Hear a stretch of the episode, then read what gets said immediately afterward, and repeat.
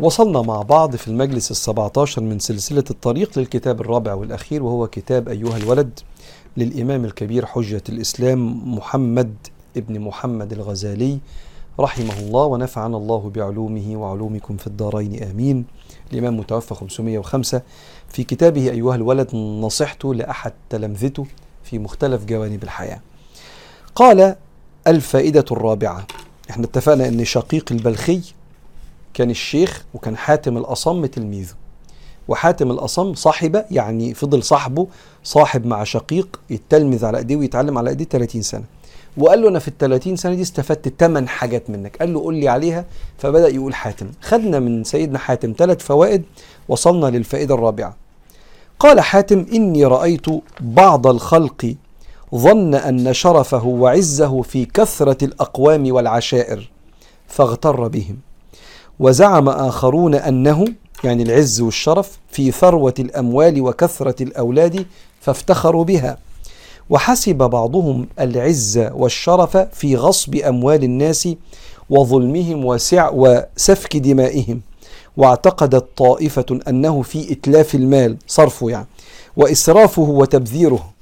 فتأملت. في قوله تعالى إن أكرمكم عند الله أتقاكم. فاخترت التقوى واعتقدت أن القرآن حق صادق وظنهم وحسبانهم كلها باطل زائل. بيقول لنا من ضمن الحاجات التمانية رقم أربعة بقى اللي استفدتها من صحبتك يا إمام إني شفت الناس كده بعين مختلفة. شفت ناس شايفة إن العز والشرف اللي يسعى ليه في الدنيا ويحس إنه دايما مسنود ومش خايف من بكرة في كثرة الناس اللي حواليه.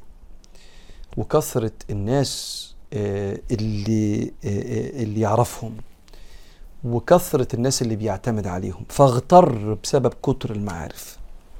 ولقيت ناس تانية بيحسوا بالأمان اللي بيسموه ال financial security لما يبقى في أصفار كتيرة في فلوسه في حساب كبير في البنك في أموال كتيرة عنده.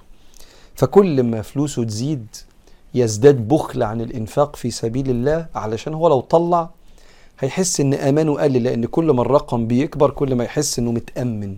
ولو طلع الرقم هيصغر. فإيه؟ فهو ساند دايما على الرصيد ده. وشفت ناس نشوتهم في ان يشوف حد مذلول قدامه. يحس كده بقيمته لما يدوس على رقبة حد لما يعرف ينصب على حد وياخد القرش. يحس كده إنه أذكى منه وإنه أعلى منه لما يتحكم فيه بشكل أو آخر ويأذيه. وشفت بعض الناس نشوة حياتهم في صرف الفلوس. وبالنسبة له لما ينزل يشتري حاجة كده يحس إنه إيه مختلف وإنه قدر إنه يبص على الحاجة ويروح يشتريها فبقى عايش يجيب فلوس ويصرف. لا ينفق في سبيل الله ولا يساعد غلبان ولا يقف جنب محتاج ولا ينجد منكوب.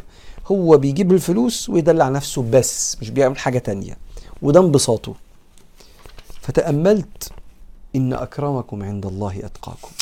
وعرفت إن السندة الحقيقية على حماية العلاقة بالله. التقوى هي الحماية. اتق الله يعني احمي علاقتك بربنا. ربنا اللي قال لك أنا اشتريتك. إن الله اشترى. مش هيبيع. إن الله اشترى. من المؤمنين أنفسهم وأموالهم بأن لهم الجنة.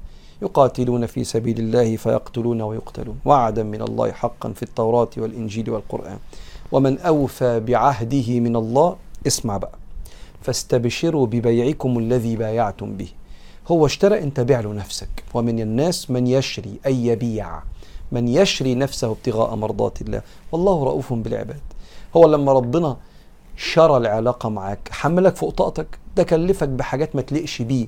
تليق بقدرتك أنت. العبادات على قدرك أنت مش على قدر الله. ده على قدر أقلنا همة وأضعفنا همة. فهو بيقول لقيت الناس مشغولة قوي كل واحد مشغول بحاجة ساند عليها فعمال ده يبقى بوشين ينافق ده وينافق ده ويغير كلامه. وي مش عارف. يكذب علشان ده يبقى راضي وبعدين يروح يكذب كذبة. إيه يا عم في إيه ال 900 مليون وش دول؟ فبيقول له طب وبعدين؟ ده المتغطي بالناس عريان. أنت لو فضلت تبقى بميت وش كده عشان ترضي الناس كلها أنت الكريديبيليتي بتاعتك مصداقيتك في شغلك ولا في أسرتك ولا في وسط أصحابك هتروح لأن الناس كلها بتتكلم مع بعض وكل الناس منفذة على بعض. صعب قوي الواحد يخدع كل الناس طول الوقت. فبيقولوا لا أنا قلت اتقي الله في المسألة دي لو هبقى عندي معارف اتقي الله فيبقى قوة علاقتي بيهم مبنية على خدمتي ليهم وإكرامي ليهم وجدعنتي معاهم وحفظي لأسرارهم وعونهم وقت ما يحتاجوا. ده اللي هيخلي حواليا ناس وعشائر و... وناس طيبين تسندني وقت ما احتاج لأن أنا بسند أنا كمان. وبالنسبة للفلوس اللي الناس سند عليها آه أجيب وأكتر فلوس كما من رضا ربنا. نعم المال الصالح للعبد الصالح بس يبقى المال صالح والعبد يبقى صالح. فأنا هتقي الله وهخلي المية ألف والألف يا سيدي مئة ألف ماشي. بس استنى من حلال وأراعي فيها حق الله وفي أموالهم حق معلوم.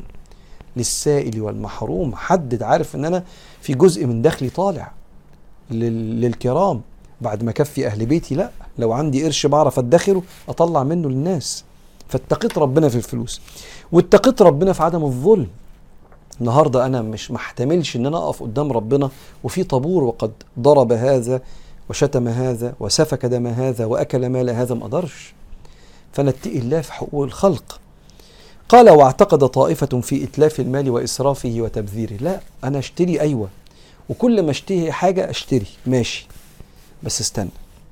أشتري اللي محتاجه وما يخشش دولابي إلا لما يطلع منه حاجة تانية قدام. فاشتري ما حدش قالك ما تشتريش. ولو ربنا مديك القدرة اشتري. بس زي ما بيجيلك من ربنا خلي حد يجيله منك. فزي ما انت عايز ربنا يعطيك بوفرة أعطي بوفرة. فتبقى إنسان كريم على الخلق. وده تقوى الله في الشراء والبيع والفلوس والناس. فقال فاخترت التقوى في الجوانب دي واعتقدت أن القرآن حق.